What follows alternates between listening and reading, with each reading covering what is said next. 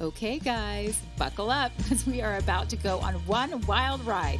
Today, my amazing, wonderful, one of a kind mother is on the podcast with all four of my sissies, and we are putting her in the hot seat. Mom has some crazy tales to tell from her years of raising 12 children, but she also shares some pretty tender feelings that you may relate to regardless of how many kids you have. And even though we don't always see eye to eye on everything, in reality, I am my mother in all of the best ways, and I'm so excited to share her with the world. And FYI, it may be hard to keep track of who's who in this episode, so if you want to check out the highlight bubbles on our Mom Force podcast Instagram page, it might help put faces to the voices. Are you looking for real life, tried and true tips and tricks to help with all the nitty gritty stuff of mom life?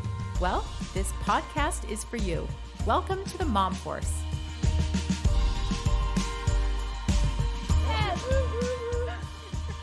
Okay, we got our beautiful mama. Yay! Here she is. All the sisters in the house. All the sisters in the house. Do you want me to Can't make a wait for you guys quote to hear it. of, from my husband? Yes. Yes. He came in from the office one night, evening.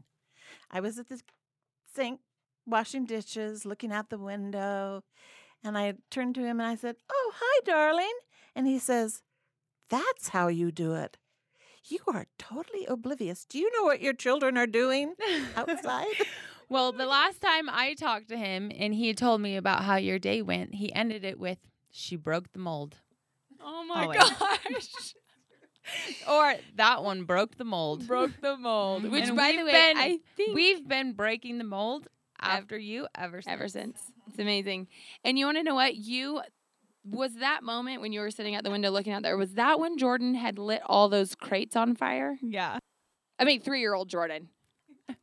it was probably right around Right that around time. that time. Oh I was on the phone actually talking to someone, and I was just looking out over my beautiful big yard, and I said, "Oh, I've got to go. Jordan's burning up the grass pallets in the front yard at three years of age." Three years old with a little can of He had a couple of neighborhood boys that were like five and six that I get on the action. Didn't want to get miss any of the Jordan action. Is right, This is even as, amazing. at three. Yeah, hello, Leah. We're here with our amazing mother, and she is famous for having 12 kids and literally famous. It's been headlines in newspapers. all over Central Florida. I believe there's I Greater believe, Orlando area. I believe there's a hospital wing after named after her. Well, Yes. it didn't come to fruition because they wanted six million dollars to give us that oh, privilege. Oh. Said, "Huh." Hey, but it was an honor that you were considered. considered because I had had more babies in their hospital than anyone else.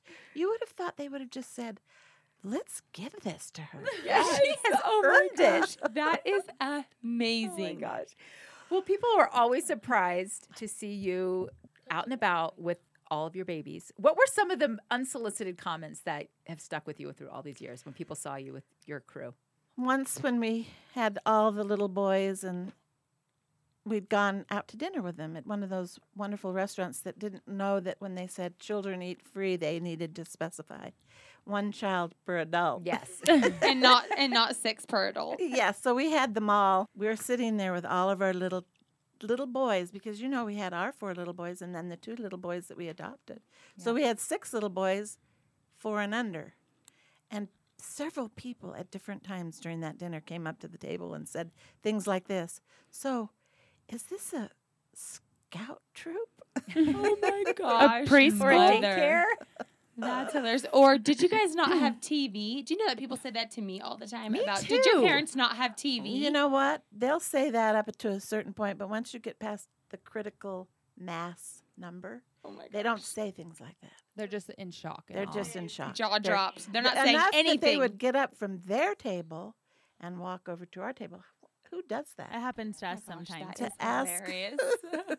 Okay, so mom, that what you just said reminded me of a question that we got in our Mom Force Facebook group. Someone asked, it was actually Crystal.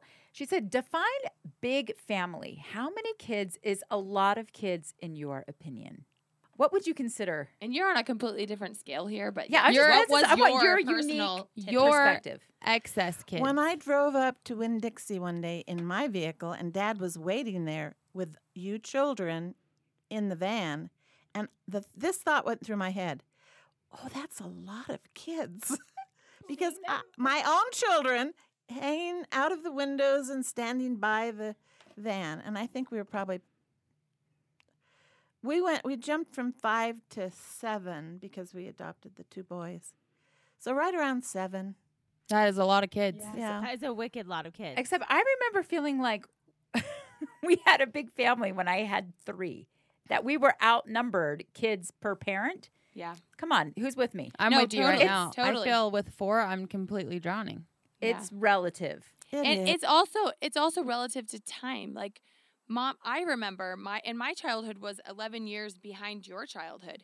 I felt like we were out in the neighborhood and being in the yard more. There wasn't a lot a lot of like structured activity like we have for our kids. Right. I think that makes It was a numbers harder. It, was, it seemed like a safer time that you could actually let your kids Yeah. wander off and think, I wonder where the kids are. Except I want you to know that one day I wandered off and I went swimming in some river and I was swimming with water moccasins. I could have Oh been bit and God. Died. And I was home thinking, you had no idea. That is- fun is she having? that is why you're dreaming about snakes. It might be.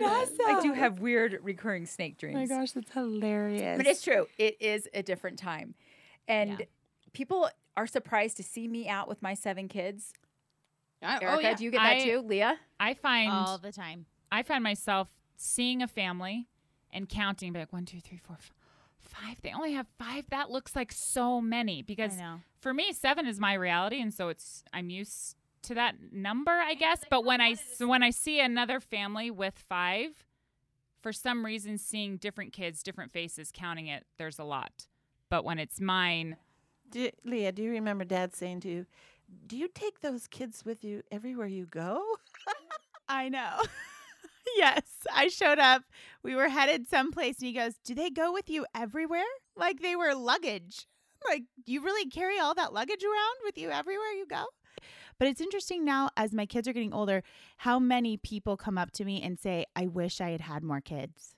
I had two kids. I had three kids. I wish I had had more. This is going to be such a blessing to One you. One day, Dad and I working in the yard and what have you with all our little kids. We had probably five at the time. Maybe we had four, and I was pregnant with five. We went to the store, eh, looking like we just got o- out of a day in the yard, digging and whatever. And our cashier looked at me, looked at my stomach, and said, "How many children are you going to have anyway?" Oh my gosh, mother. I had a similar situation when I was in Seattle. And Seattle, like, I, I think the average is one and a half kids, just the statistics of Seattle. So I'm up on the hill in, Ann, in Queen Anne, going into Trader Joe's, very pregnant with my third. And this same thing, a guy, a guy at the cash register was like, wow, how many kids are you going to have? And I'm like, excuse me, I'm going to have as many as I can pop out. Well, that's what you've said I ever since you were a little girl. Whenever people would ask us, "Are you going to have a lot of kids like I your mom?" know. Shelly's go-to answer was, "As many as will come out." Yeah. Oh my gosh. know. I know. Yeah. So, but at that point, I knew I didn't want as many as could come out because that would just be disastrous. so, so Shelly's got five right now. Yes. But I know we, growing up in such a big family, had different um, perception on what was a big family. Mhm. But I remember when I had my first baby thinking, I don't know if I can have another one. Because how could I possibly love another child as much as I love this child? And in fact, Yeah. Marina in the Mom Force Facebook group, this is what she posted. She says, How on earth do you decide to have another baby? I just feel like my heart will not let me. I love my daughter so much, and it breaks my heart thinking about having another one. Now, Mom, you always wanted a big family. Mm, I always did. Is that and true? That's what I remember hearing that it was your life goal to have 12 children. I wanted a big family, and my first memories were thinking about my big family that I was going to have. I I thought about names. I detailed all the things I wanted to have my house look like and my family routines, and it was just the thing I wanted to do. And my goal of going to college and doing any other thing was going to be to make me a better mother. So it ah. wasn't something that just happened to me. I wanted it. And aren't I blessed that I got them all? You're so Vanessa, lucky. I I had. I had those same feelings of like, I love this baby so much. I don't know how I can love not necessarily that I didn't think I could love another child as much as I loved Austin, but like how can my heart handle Yes. more love than what I've got for this one? And I think that's also why when people would see me out with my four kids, which seems like nothing to the rest of you guys, but it's a It's a lot. handful, That is a big family. Yeah. and they would say, "Oh wow, you have your hands full." My automatic response was, "No, I have a full heart." Because Wow. it's oh, true. It would bother me like doesn't doesn't this mom who is dealing with these four kids in a grocery store that are acting like complete psychopaths know better that it is a big hard job. I don't need you to tell me that you recognize it also. So no, my hands are not full, but my heart is. So, Yeah. Kara, Love is there room in that heart for another baby? We need one. This is the hot topic right now. very If. Kara can have another baby. a major caboose baby because her baby's eight. No, no, the no. baby Do could be like it, born do in another do it. decade. hey, am, am I being like mom right now? You Pressure are. you to have another Pressure. baby? Wait a minute, wait a minute. Hey, by the way, you, do any of you do have not- felt like you've been pressured? Yes. Oh. encouraged. I would say yes. Am I the only one raising hand. my hand No. right now? I do. Re- I do recall the last time we were at Erika's, you told me I needed more stockings hung on my mantle. Hey, you know what mom said last time she came to my house was, I think you've got enough. Oh, oh my god. That's hey, awesome. listen. Hey, it's okay Here's- though so because my kids I'm are a a handful. changeable. I'm a changeable creature. Here's You are. here's what I understand why you say this, mom, is because will you ever lose that longing for a baby? I think as women, it's innate in us to want to nurture and snuggle and cuddle and and mother a teeny tiny baby. So I don't blame you for encouraging it. Do I feel pressure? Mm, sometimes I feel like I haven't accomplished as much as some of the other sisters because I don't have as many kids. But I would never. Yeah, but say who's that making you feel that way? That's that's me. personal. That's me, Personally, yes. Yeah. It's a personal thought of like I think I could probably do more, but then you have to assess and can I do more? realize And I my situation fully- is different. I am fully confident in saying, no, four is good for me. I feel completely content and full and happy with four. Four is a big family. Well, so I do want to say if I ever made any of you feel pressured, I'm oh, sorry. Oh, mom. Uh, I Mother. was in. I was learning, and you. I learned from you. From Vanessa, Yes, from Vanessa, my firstborn. I wasn't necessarily saying have more, have more, have more, but I was encouraging you in what you did do, which was have more. Have well, beautiful you babies. also encouraged me not to go on birth control when I got married. which Listen, I these are- was definitely doing. I'm telling you right now, this is this is a time. This was the time then because my father-in-law, we've had this conversation. He did the same thing to his first child, the the first of his kids to get married. That he said, if you are ready to get married, you're ready to have a family. He's addressed it to us and he has said, This was a mistake. I shouldn't have told you that. You needed a little bit of time. No, no, this is this So is you think it's a serious. different time. It's a different generational thing. because there's so many factors that are just at the forefront of reality now between mental health, finances, educational educational goals, career goals, like just different things are weighing in. And it is not taking away from having families, obviously, and especially in a religious background. And it's okay to say that longing is there, but that doesn't necessarily mean I should have another baby. at this moment. Oh my god. Okay, Oh but my let's go back to. Talk, I'm sorry, but I want to. I want to remind everyone here and tell our listeners about a specific goal that our mother had for herself. I said this.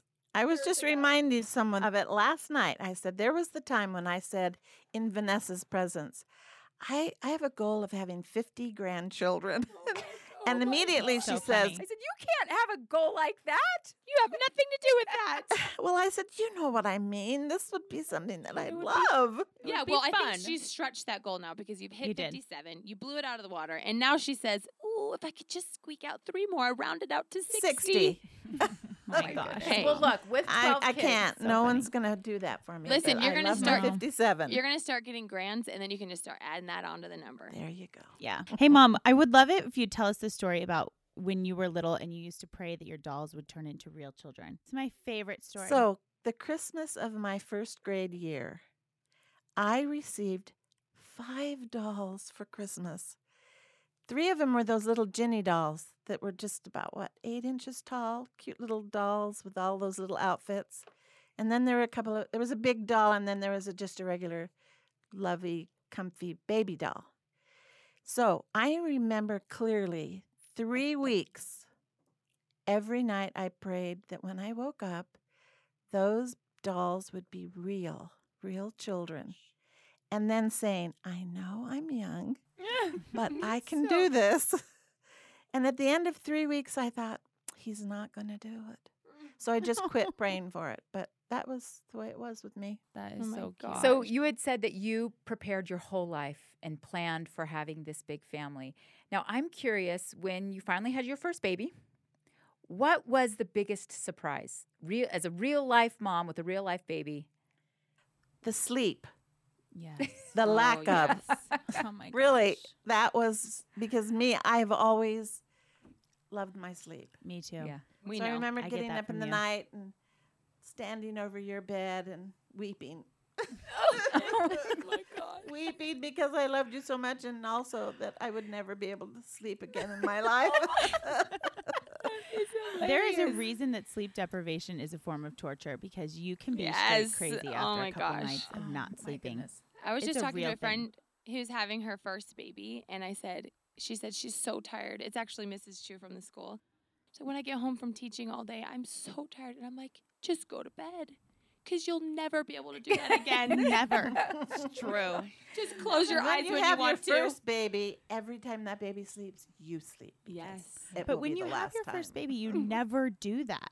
It sounds so silly, but I love I almost felt like I was constantly playing house. Like Steve would get home and I would have the whole house clean and he would be so proud of me. like so Yes. happy that I could It be so accomplished with this like new baby. house. But I didn't lay down when he was there and I regret that so much. On the flip side, though, like coming from a person that does not nap, even when I have teeny tiny babies, I feel like it's okay not to. Like, Yeah. I felt like when I could be my most productive was when the baby was sleeping. And that's where I felt a sense of accomplishment. And so, Yeah. Just on the you. flip side of that, like, Mhm. maybe don't nap. If you feel like you're so behind and you're so like You're drowning. drowning, don't take a nap. Do what you want to do for yourself Yeah. or what you feel like. Exactly. It's so individual. I'm still a napper. You know that. Yes. Yes. Yes, we do. we all know. And she's also Mom, a I night think owl. part part of what helped me get through every new baby is you would come stay with me and you would take care of things so I could nap. I remember when I had my first, I I was falling apart. just so tired and so confused. What is happening to my body?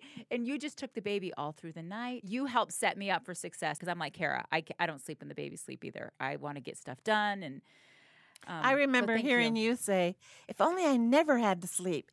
I I could do so many things. If I could have one wish granted by a genie in a bottle, that's probably what I It would is wish for. called crack cocaine. I know. I told Steve the other night that I kind of maybe a little bit get why oh people my do gosh. meth when they feel behind in their life. Oh my gosh, you guys, this is Leah, terrible. Leah. I know it's terrible. Mom, so you had 10 pregnancies and you adopted two. I'm curious about your pregnancies. Were they all different, similar? I don't have any memory of you being sick. I wasn't. I felt like I was going to throw up with you, but I never did. Hmm. And never again. I was a puker. Be nice. Whenever I found out I was pregnant, I was like, ah, okay, everything's good. I wanted to be pregnant. I would take my three month old babies to go visit friends that were in the hospital after having given birth. And I would look at my huge three month old and the brand new baby and say to my husband, we need another baby. Oh my God. Insane. I was, I was, I was Obsessed. ridiculous. Yeah. Unique. I love it. Hey, listen. At one point, after the possibility of getting pregnant was way gone, I said to Dad as we were driving along, "I've I heard something on the TV. Here's how we can have another baby. We just find a surrogate woman." Oh, Oh, I never my knew gosh, You talked Mom. about that. Oh, I did. And my husband looked over at me, endangering both our lives, and said, "You've finally lost your mind." Oh yeah. Oh, wait, what about the time you- you wanted to adopt the, The Romanian nine family? Yeah, the nine Romanians. And the Cambodians, what about them? That I caught lice from. And yeah, me too. There have been several rounds of mother being willing to adopt uh, Full whole other families. families into our Mom's okay, mother that's not heart the is amazing never thing. ending. That was not the most amazing thing. The amazing thing was my husband never said No, I know. no. he never said never no. said, said a word. no. Never yeah, said no. But good thing you came around because that would have. Well, you know what happened with Changed the, your the future. nine siblings from Russia? No, what? We we heard it on the news, so we divided the responsibilities. I was going to call and find this out, and he was going to do that, and and so then Like Time seriously goes looking by. into it. Yeah. Oh yeah, I I was Yeah. home and I was expecting nine more siblings. Mhm. yes. the um, next day. So day. the next thing that happened was we were watching the news again. Time had gone by. And they announced that a family had indeed been found for the f- nine siblings. And we looked at each other and said, What happened? Rats. It just a didn't work out. perfect stupor of thought right Yep. there. Yes. So at that point, I did say to my husband, Say no. Save Next- us from all this. Save me time. from myself. So dad was a willing partner. yes. Uh, were there any surprises in the role he played as a father to this ever-growing Yes. family? Though I'm curious about that. Okay, so he was he worked late, like seven o'clock every night, and typically he would come in, put down his work briefcase, pick up his church briefcase, and go out the door. And I said at one point, maybe after boy four, so honey, remember what you said before we got married? How you th- looked forward to bouncing your baby boy on your knee. So when does the baby boy bouncing on the knee happen? Oh Dad worked so hard. He had his own law practice with his brother, and then he served as a bishop in our church, and that took up most nights, right? Here's the thing, though. When I have asked you children, do you remember ever feeling like dad neglected you? None of you No. have. Mm-mm. It worked. I mean, you know that the roles are divided. Yeah. He was the perfect breadwinner and he loved you and you all knew it. And when he had the chance, he spent his time with you. But I was there with the kids all the time. And I don't think it was, I just it worked out good. I just remembered. I just told the story to John, but I remember Dad coming in, and when I knew he was home because I would hear his shoes shuffling Mm, through the shuffle. the sand on the tile, Yeah. and I would every once in a while get brave enough to creep down the stairs and hop on his lap. Here's where the ba- bouncing. It was a baby girl though, on his knee, and drink his freshly poured Chek soda. Yeah. this and, is my memory, and he and- would let me. and I always remember wishing and hoping that I could find a pair of shoes that would slide on the tile and make the same clicking noise It that was his like a shoes mix would make. between like a shuffle and like a little gritty. Hmm it was the sand on. It was the gosh, sand it on was- the tile. It, It was, was- the sand on his shoes on the tile Yeah. because really we kept our. Oh no, tile. that that's what I mean. Yeah, He- so yeah. you'd Yeah. walk in from Walk the through the carport. yard into the house and yeah. You, you know, Nate and I were just talking about this about how I grew up in a family with 12 kids and a very busy father, yet I never felt neglected. And one of the things that pulls at my heart is I sometimes worry that I'm not giving enough focused attention to each of my seven kids. But I think actually it ended up being something that made me independent and resilient Yes. and strong. Like, not dad and mom, you weren't at all my choir concerts or my softball games or any of my activities. I didn't even know you played softball. I didn't know. I was just gonna say you played softball. Hey, I, played did, softball. yay. Give me, sis. I think Don't Vanessa, I think that also instilled a confidence in you that Mm-hmm. you can do things. Like you you are confident in your independence and you can do things without needing a handheld. yeah. Did not have a helicopter mom. I think that a cool thing that mom always did, and you can explain this, mom, but it's something that you always call parallel play. Oh, okay. That that reminds me of something I wanted to say because at one point I began worrying that I was so involved in all my projects. which she had always a project sewing, Always. painting, basketry, Whatever. Wall what- painting. any- any Business form plans. And at one point I started feeling guilty because I would hear women talk about how they did so many things with their kids. They sat on the floor and played games and they and I thought, "Oh my gosh. I don't do that." And then I read an article of a study that was done at either Harvard or Stanford that said that children with mothers who are involved in their own activities were tended to have their activities and they were parallel. So mom's doing this, and every so often she'll look down at the child and say, Oh, that's good. That was a good idea. And then go back to her work, and the child would go back to his. And they said that was the absolute best parenting strategy of all. Well, I can totally appreciate that because that's how I I tend to parent the parallel parenting. Me too. Yeah, and I feel like I think we're all there. some sometimes you can take that into um, conflict resolution also with your kids, and you give them the opportunity to resolve conflict with with each other on their own before stepping in. I think that is a lost art nowadays because I have to fight myself from coming in and trying to mediate the argument and then I end up getting mad at my kids whereas if I just let them resolve the issue or get to a good place I'm so much happier as a mom and they have built this huge skill to be able to resolve problems without having to have someone come in and step in and mediate it. I've had your teachers when you're in elementary school tell me the exact same thing. Uh, The one I stands out in my mind is Colin. That she said, if I have having trouble with another child, I just sit that child next to Colin mm. because he knows how to deal with things, and he is such a good example. And several times, teachers have said that you children were so independent, so resilient, so cheerful. That's another thing that I loved having them say. Well, I think a couple of us ended up um, in the principal's office for physically fighting at school. So I think that was something that we developed um, along the Also. way.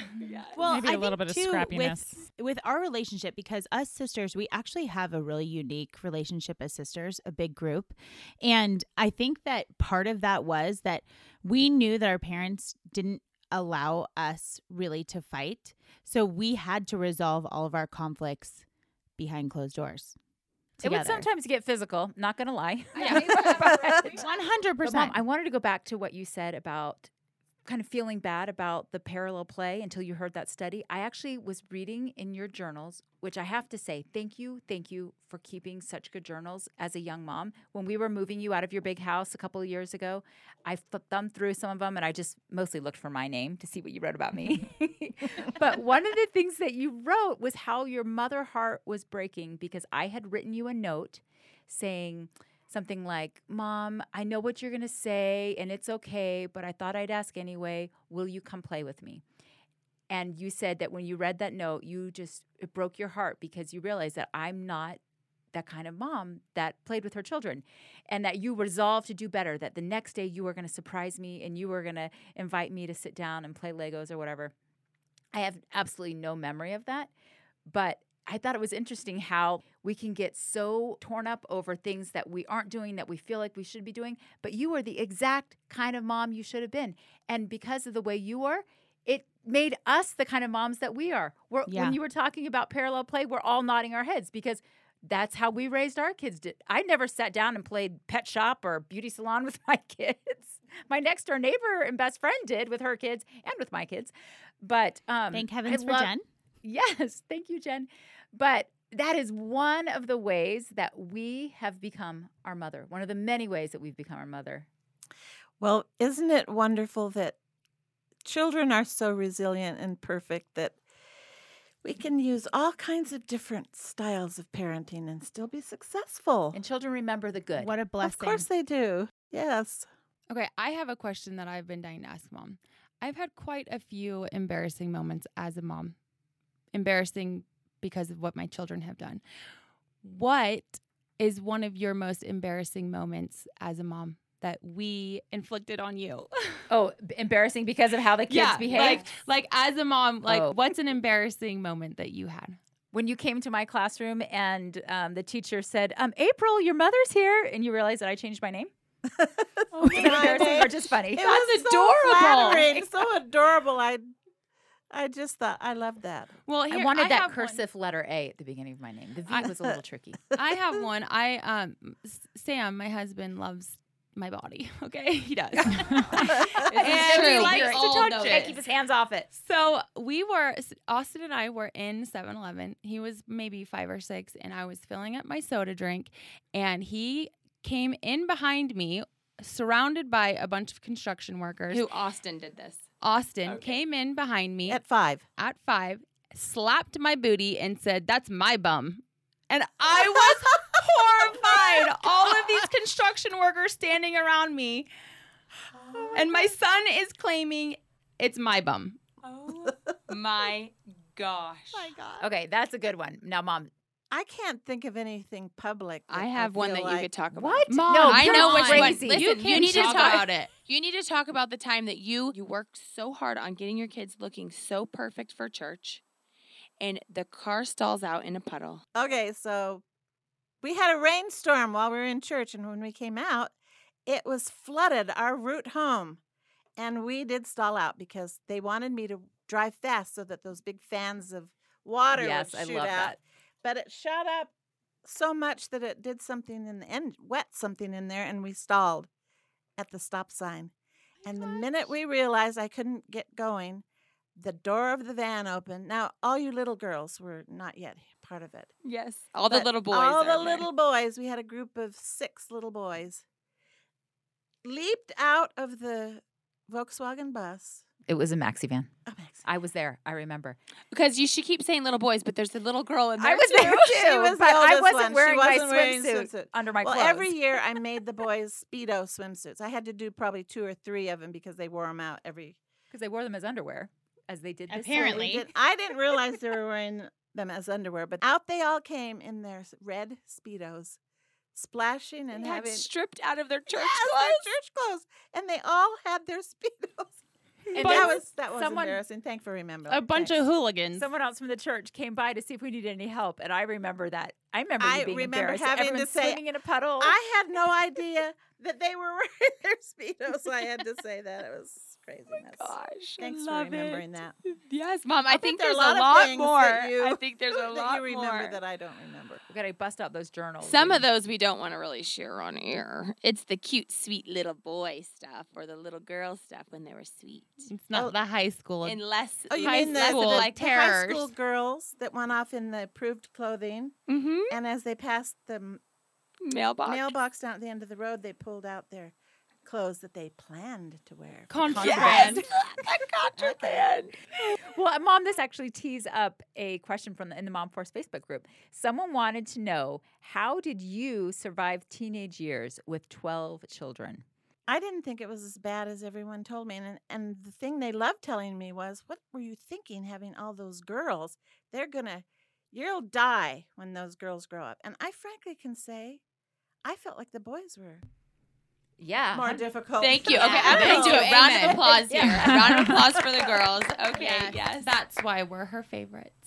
Oh. Just kidding. Oh, I'm Okay, kidding. cut that out. I think you you made it through because I was you may have been in the dark about lots, Oh, lots of, of stuff. teenage That's Well, yes, bad, shenanigans. right? that's- oblivious. That's one thing that go. I love about you and that I am so grateful that I have a small dose of is that you are perpetually positive and you give everybody the benefit benefit of the doubt. So Even Yeah, your I girls. think even your even girls when who are your telling you girls not were the truth. sneaking out and wearing to tank tops was- and do- Daisy Dukes, you still thought that we were good and going to make good choices next time. yeah. I did. And if you told me, Mom, I'm so sorry and I'll never do it again, I believed you. I think Every it's time. projection. They call it projection, don't they? yes. I Because love I it. knew that if I told my parents I would never do it again, I wasn't going to do it again. Well, So I just figured you wouldn't either. Eventually, And for the most part, Eventually we didn't. eventually Okay. stuck. You broke the mold, we- and so did we. Yeah. Right? We broke the mold. eventually we did quit doing it. Yes, you did. But I love that you you extended this forgiveness and this like positivity to your children, and that we have we have taken that on. We were Yeah. just in an interview today talking about how one of the gifts that we were given from you is the gift of forgiveness. Oh, and Kara, Shelly's getting choked up. But it, it is true that forgiveness, it's seeing people in their best light. I've always said, I got that from you. I always give people the benefit of the doubt. And I was giving my own teenage son the benefit of the doubt. And Shelly's like, You are getting fleeced. He is totally doing stuff behind your back. And I'm like, P.S. I intercepted sneak out text messages that very night. He wasn't going to Because he knew I was going to catch him. he said he planned on it if it hadn't been me. Oh my gosh. Well, that's why I collect my children's phones at night. Okay, mamas, all you mamas out there listening, collect your kids' phones at night. So you can intercept the sneak out text messages. No, they but thought mom, they were going to pull the wool over my eyes because I was staying with him, but mm-mm, not this auntie. no, but I No love way. that about you too, and I am my mother in that way. Yay. Me too. Thank you. we always say that mom sees her entire experience raising kids with these rose-colored glasses, and I find that I I'm lucky that I have a little bit of that. You I have a tend lot to- of that, Leah. I do. You have you are rose. Endless, just basically endless rose. about it. Leah packs her giant van with all of her kids and comes to Utah by herself for weeks on end. And no one watches shows. They all listen and read books. Yeah, That's right, We that's actually, right. We do. Well, I just But hang on, I- hang on, hang on. If you ask Leah how it went, she's gonna say, "Oh, it was great." When we all know good and well, there's nothing great You about went to traveling well. back on that drive. yes. I know. But really, though, it, we just went to Tahoe this last weekend, and there were some things that in the moment would have maybe like made the trip not great. But even on the drive home, I was telling Steve, isn't it amazing, though, that like now that we're on the end of it, I only am going to remember the things that were good about it. Which is also a problem because I never remember the cautionary tales. Like I always, I always see the good things. Lessons learned or forgotten with the rosy colored glasses. That is absolutely true. You did get that th- from mom though, because I remember when I started in with you know potty training and all you know the little kids stuff, and I had kids, boom, boom, boom, and I would call you and say, "Mom, how did you do this?" And you would say, "I have no idea. I don't remember any of that. You only remembered all of the good, rosy, wonderful stuff, but the nitty gritty. I can tell you the potty training, my strategy, Okay, let's probably sounds it. insane. I had a whole stack of those thick training pants. Uh huh. I didn't use diapery type things. So when I when they reached tw- two years old, I brought the stack out, and we would go through it. And as soon as all those needed to go in the laundry, then I put them away for two weeks, and took them out the next two weeks. And as soon as they all peed in those, they went into the laundry, and we waited another two weeks, and eventually, it worked. And you had to do that with every child, but what I remember, one child you didn't have to. The golden you. daughter. Oh, me? Erika. Oh, Erika. no, not you, Lee. I'm joking. With Erika, tell that story really oh, quickly. Okay, so Erika was two, and we had Leah, who was exactly two years younger than Erika. That's And right. Best I got she ever got. I got so frustrated because I went to get a diaper to change Leah, and there weren't any diapers left. And I thought, well, I'll just make do with one of Erika's. I'll just, you know, how you do, tape it down. And there weren't any diapers Erika's size either. And I was just, my goodness. And I said, Erika, a newly minted two year old, Erika, we don't have any more diapers. You just simply must wear these undies and you and you won't pee in them, right? And you came up to the moment, you grabbed those undies, and that was it. You never, day or night, peed again. My claim to Erika. fame. it is. it is. Aren't you just a little I can angel? pee in a potty when I'm told. Still Hey. can, guys. Still can. Oh, really, oh. she understood. She saw my frustration and she understood. And I made it clear we don't have any diapers, so you can't pee. Mm-hmm, and that's why she's the favorite. And that's why, listen, that's why she's Ricky the Hound Dog. Yeah, Ricky she the. Hound Resourceful. You present her with a problem, and she's gonna figure it out. Solve it. She fixes She's gonna figure it out. They love each other, even though they're saying some of those things. no, but mom, I'm curious why I never heard about your d- potty training strategy. I never had a tall stack of those absorbent pants. Are you sure I didn't tell you how I did that? I don't that? remember doing that. You had used a lot mom of potty brain, treats and Vanessa, little you portable ha- potties in every room. in the Was house. she You had still mom potty brain. training me though? That's or Jordan? ridiculous. Someone. Oh my gosh. Crazy. I'm sorry. I'm not a miniature potty person. If they cannot or I cannot get them Balance on that regular potty, toilet seat. It's not happening. You guys, I I'm sorry. This is just a break in a funny story. I had a friend who would carry that little potty around in her ba- in her trunk. Yep. And because she didn't do public bathrooms, and I can understand that. with a brand new baby. Oh. So she would take her kid to the trunk, and the child would use the potty in, the, the trunk. I, I don't think that's a bad idea.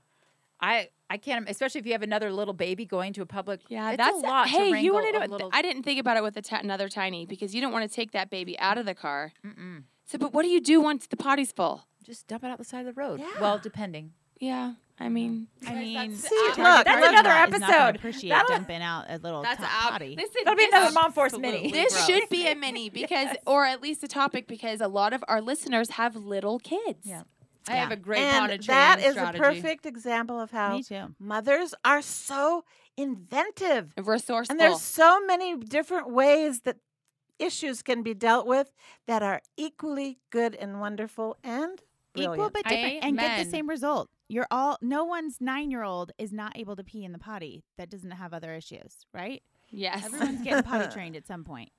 yes. Um, Mom, you mentioned mothers are inventive oh yeah. and resourceful, Very. and I would say you are probably one of the most inventive and resourceful. now you're going to ask me what for examples and I don't know. No, I well, what We'll I'm jog thinking your of right now is um, mending the chicken's crop. Oh yeah. We, yeah. we had a bit of what I call a gentleman's farm, like a little A menagerie a of menagerie sorts. of farm animals. It was kind of my dad's little hobby. But mom grew very attached to these animals, and uh, a chicken came in with a little needing a little veterinary care. the dog, the family dog. Do you remember when in in time? Because I'm very curious if I'm actually I think alive you've or not. the story so much because I think Isn't was that little so enough. crazy? I I feel like remember I s- saw this whole thing go down, but I think it's just the folklore. I feel like there may have been multiple crop stitchings because I feel like I And witnessed cat one on top of the grand piano. yes. I don't know. Yes. Okay, keep going. I just wanted to know because I just laughed thinking like I was there during all this stuff when like I wasn't even born. Jacob was Chicken Man, aka Chicken Man. Remember, he loved chickens, so he had a whole little collection of different looking chickens, and one of his chickens got overloved by our family dog, and he sustained the chicken, sustained a little cut in her crop. D- Describe what the crop yes, is. for tell us what the crop is familiar with because I see you It's touching your crop, but I don't Ah, the know crop is right exactly what below the where you is. just a little a pouch waddler. where the chickens fill it with gravel, and they then they eat their little food bits and they go into the crop where those food bits are rubbed into littler bits by the gravel that's in there. So that's an important. They have to have that. That's that's their chewing. Mm-hmm. They don't chew with their beaks. And it's They in the their crop. neck. It's in the neck. Okay. So Jacob came running up with one of his chickens that had run into the dog and had a little cut. And it didn't look, there was no blood because that was just a little piece of skin, little skin bag. But every time she would eat something, everything would fall right out that little slit, which wasn't good. It wasn't going to turn out right. No, So, just like your other bag. crippled Something had to chicken. be done. yeah. To the skin so bag. I exactly, you gotta fix that skin bag. So I I had my sewing machine and things there because I usually was sewing something, and I just got my needle and thread and sewed up that little cut, tied it in a knot, cut it off, and off she went. I never removed the thread, but she lived a long and healthy life. Was that the same chicken that roosted on the end of their bed at night?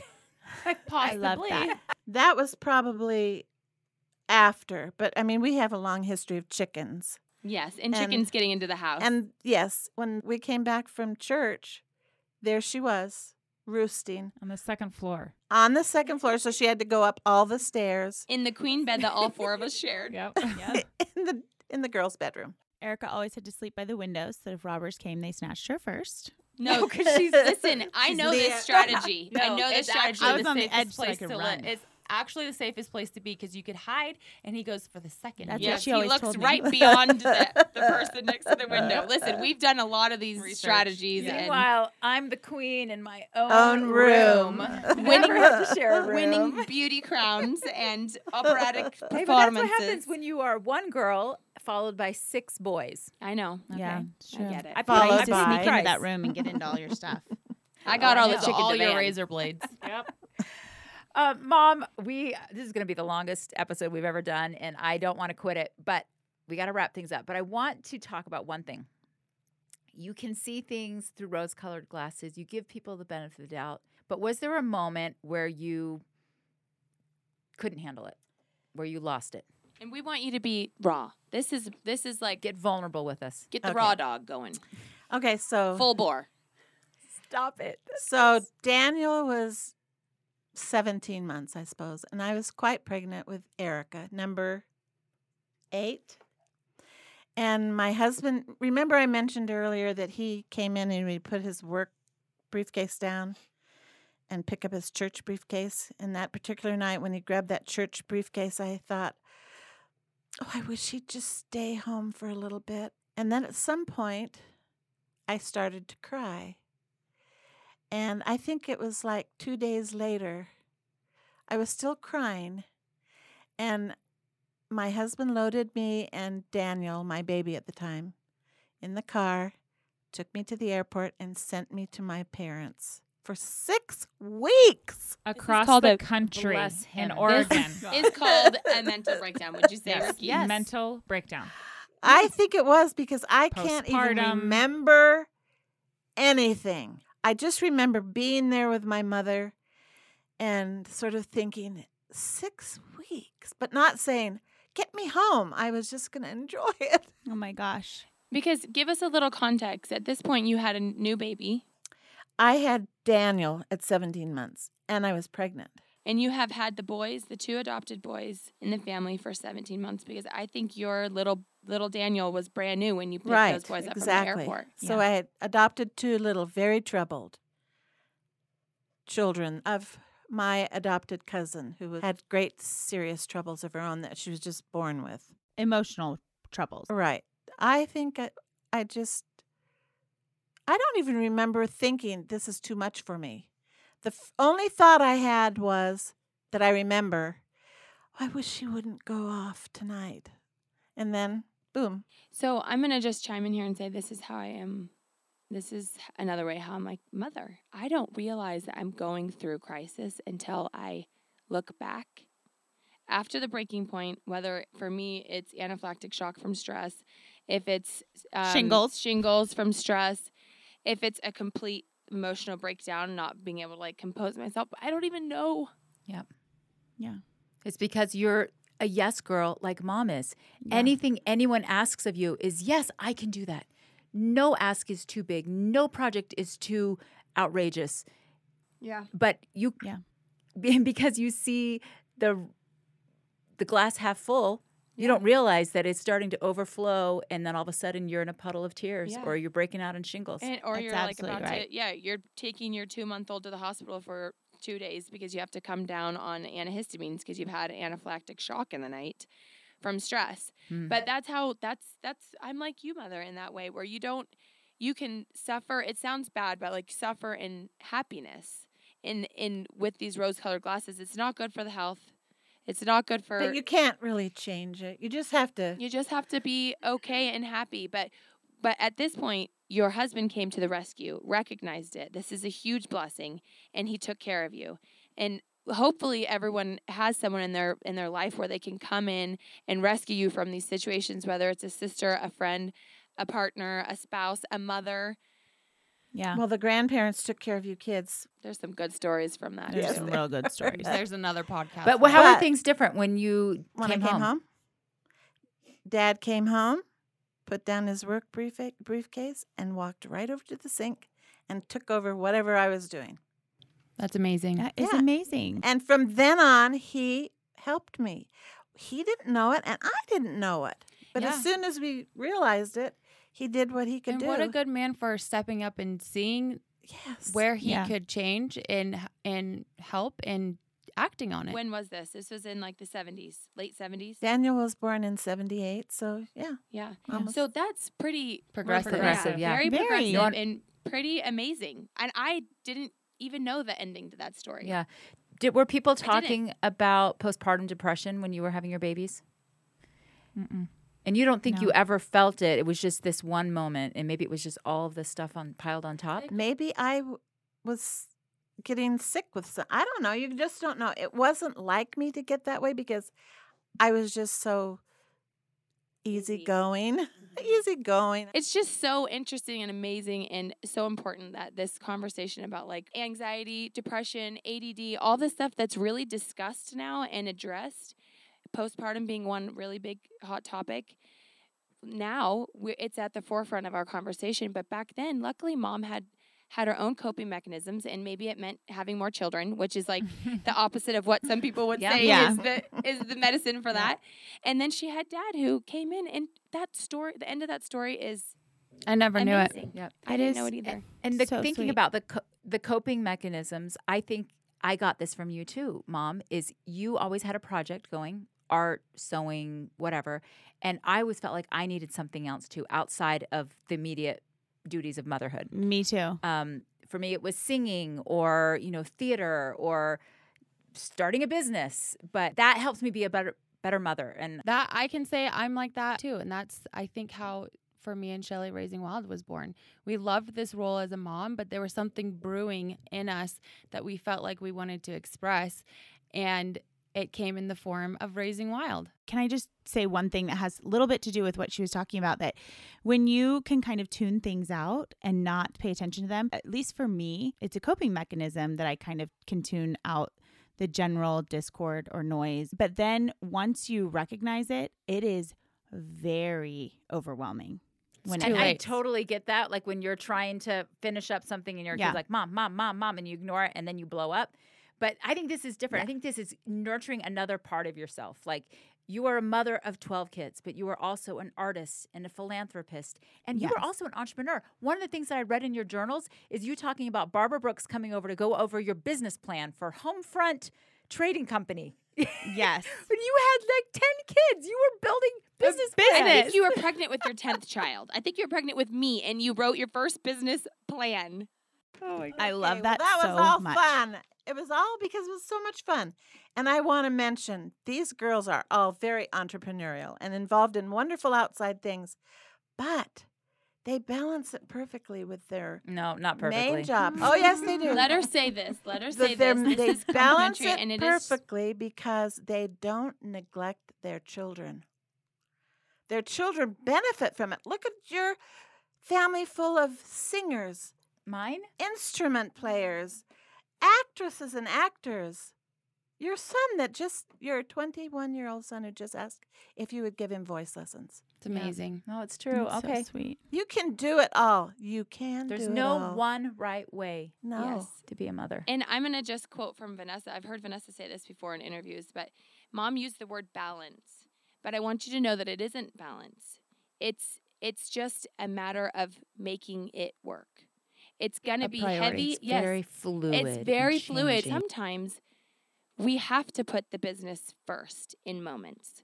We have to go and travel or make this business meeting a priority over art class. I was supposed to go teach art class. And uh, but it's it is fluid because 90% of the time my home and family comes first. And then sometimes you have to sacrifice. Obviously not the well-being of your children, but your time because it is a juggling act less of a balancing act. But there are lessons to be Mhm. learned from that, and your kids are benefiting from it, even when you Yes. do have to put those responsibilities first in some situations. One of the things mom always said is there is a time and season for all things. As I would Mm-hmm. get frustrated that I couldn't do everything I wanted to do right that minute. That was something that you always said to me, and I love that, and I've carried that with me. Well, because I learned it. I remember thinking to myself in the midst of all of the children and everything that goes along with it, well, I guess I'll never be able to do what I want to do. But I wasn't saying it like, I was saying it like, I'm resolved. But that's not true. And I learned that. You you're going to be able to do so many things. When you've got your kids little and they really do demand a lot of your time, you may be tempted to say, I guess I'm never going to be able to do anything I want to do. I have said that many But times. But just wait a couple of years and the whole dynamic is different. And you find that, oh my goodness, I'm in that space right now. Nate and I just went on a little overnight ski date all by ourselves, leaving our children home with their adult siblings, and it was mm-hmm. amazing. And And and it's years we struggled through ski school and schlepping kids and gear and thinking, this is why are we even doing this? So something that uh, I know I've witnessed this firsthand with Erika and her tiny little kids, and she. How, how long have you been working at Chatbooks now? About five years, over five years.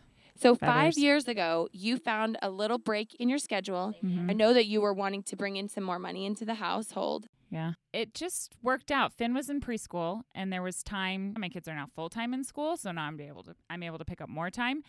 And it's something I love doing and it it makes me f- I feel like I'm a better mom when I'm doing my own thing. So, So- go back eight years. Eight years, okay. 8 years when I had and you would could never imagine, No, oh no. never imagine going and working, and it's just a new season. Yeah. I used to describe my version of motherhood because I had seven babies in 10 years. That this last baby was like I was swimming and someone just handed me a cat. Oh like you're Oh, and you're she just treading many- water and someone just now handed me a cat to try to keep out of the water. He kind of So- was like a cat, actually, screaming and crying upstairs. He Yeah. was one of It those. was the time as we were driving through our home near the cow pastures. She would look longingly over at those cow mothers and say this. I wish I was a cow. I was jealous of you the could cow just stand moms. there and they could take care of themselves. Yes. themselves. Come Driving over when they wanted past, to nurse. Mom seeing still those moms do, do what thing, they wanted to raising- do and those babies would come get what they needed and then off they would go i there was a time where i was jealous of a pasture full of cows That does I kind of sound dreamy. I'm Yeah. thinking of a little metaphor right now. I'm thinking about how cool it is that we, all five of us, are all just a little offshoot of Mother and how we're all connected in so many things. We all have a little bit of her. It's so Yeah. incredible. And it's so fun to actually be sitting here, Leah. I'm so sorry you're not here with us because I know. So you're talking about you being like me, and I'm going to say one little thing about my wonderful mother. I remember one day she was visiting us, and we had one of those great Florida thunderstorms, rain and thunder and wild. It was so exciting.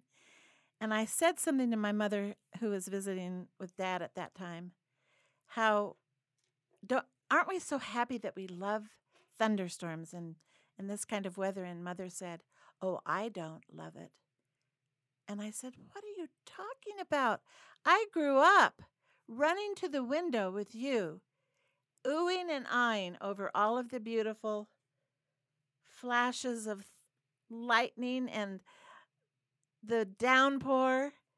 And she says, Oh, my mother, who was only 13 when she had me, was so afraid of thunder and lightning that she would take the two little girls and hide under the bed. So I was petrified, and it ruled my life, and I did not want my children to have to suffer. this is your mother, Josephine. My mother, Josephine Hannah Castle. So that proves that if you're not lucky enough to have an amazing model mother, you can break the mold. You can change that pattern and make a deliberate in choice. You can. a generation. and she did that. love for She did you. it. You had no idea that she was scared. And of- don't you all love that? Yes. Erika? Lo- I was Love about to say that. There's another shoot right back Yep. to our like main route right here. Mm. We live for a good thunderstorm. Yes. Mom, thank you so much for taking the time to be here with us. And it's such a treat to have these three beautiful sissies of been so mine fun. sitting here. And Leah, I can see you on the computer screen there. One of the things that I love the most about our family is how close we are. There are 12 of us, and there's no one that I would rather be with than my brothers and sisters. Tell me, what is your secret? For all of us moms trying to raise kids who love each other and want to be together, what's the trick? Well, years ago, long, long ago, when we were married, Rainier's mom and dad did not come to the wedding. that seems bad. And bananas. they were in Florida. Yep. And they didn't come to Edra Lynn's wedding either, or to Jackie and Ryland's wedding. And I don't ever remember thinking, oh, what what on earth is that all about? because they lived in Florida and you guys all got married in the West. It was mm. financially not. We thought, but the same year that we were married, they went to his family reunion in Utah. And the same thing with Edra Lynn. So there was money to be with his family. It was just a priority. Yeah. Yeah. So I said, "We're if we have any money, let's spend it to get our family together whenever possible because I want them to love each other more than anyone else." And that's what we did. And you and that's guys what we're doing. You continue to do that, and know. we uh, at being February. the kids, we are benefiting from it, and it is it worked because not only do we love each other and are we best friends, we go on vacation together. We choose to. we may or may not have to just like completely blindfold and drag our husbands along with us. Yeah, that's a minor sticking mm. point. But hey, we've already decided we've changed the couples the name of the couples trip to the adult trip so that trip. we can go with or without our other but couple. all you couple. siblings better be there. Yes. Well, we have we're having it every year, so the reason being there may be a time. I know. I know all But- about the times of when come if you can, but if not, we'll Oh, catch you next time. Catch How many years that. has it been? How many years has that? It's T. I was pregnant with Ace, and Ace is nine. So backstory on that was Ten. we did a uh, cruise, All sisters sissies cruise, cruise. and Which we were thinking we would do quite regularly. Oh, we I was heard yearly. guaranteed. I heard yearly at the time. So when they Gosh, how did said, that happen? so when I found out I was pregnant and I was too pregnant to go on the cruise, it was a, oh, that's okay. We'll just do it next time. And Ace will be ten in Au- uh, April, and we have yet to be on a sisters cruise. okay, so okay, so that's something that you can learn. Best laid there plans. will be great intentions, but don't throw it, throw it, don't throw it out. Just keep trying until Well, something works. That's what I got from you. Is and I'm the eternal optimist. So and trying. trying. and And maybe and you'll maybe- just get to When you turn 40. cruise go on, on, your a 40th sisters cruise for your birthday. 40th birthday. for my birthday, when? We're going on a cruise. We're going on a cruise. We're going on a cruise. We're going on a cruise. Great. Okay, we gotta wrap this episode up. The moral of the story is we love each other. Families are wonderful, amazing, no matter how big they are or what kind of mom is leading the charge. Thanks for being with us. We'll see you next week. Cruising in Cozumel, Mexico. Here we go, Mexico. Here we come, Mexico. Thank you so much for being here with us. If you like what you hear, be sure to subscribe and let us know what you think. Also, check out the show notes for links to the things we talked about, and you can find a special Chatbooks discount code. All right, we'll see you next week.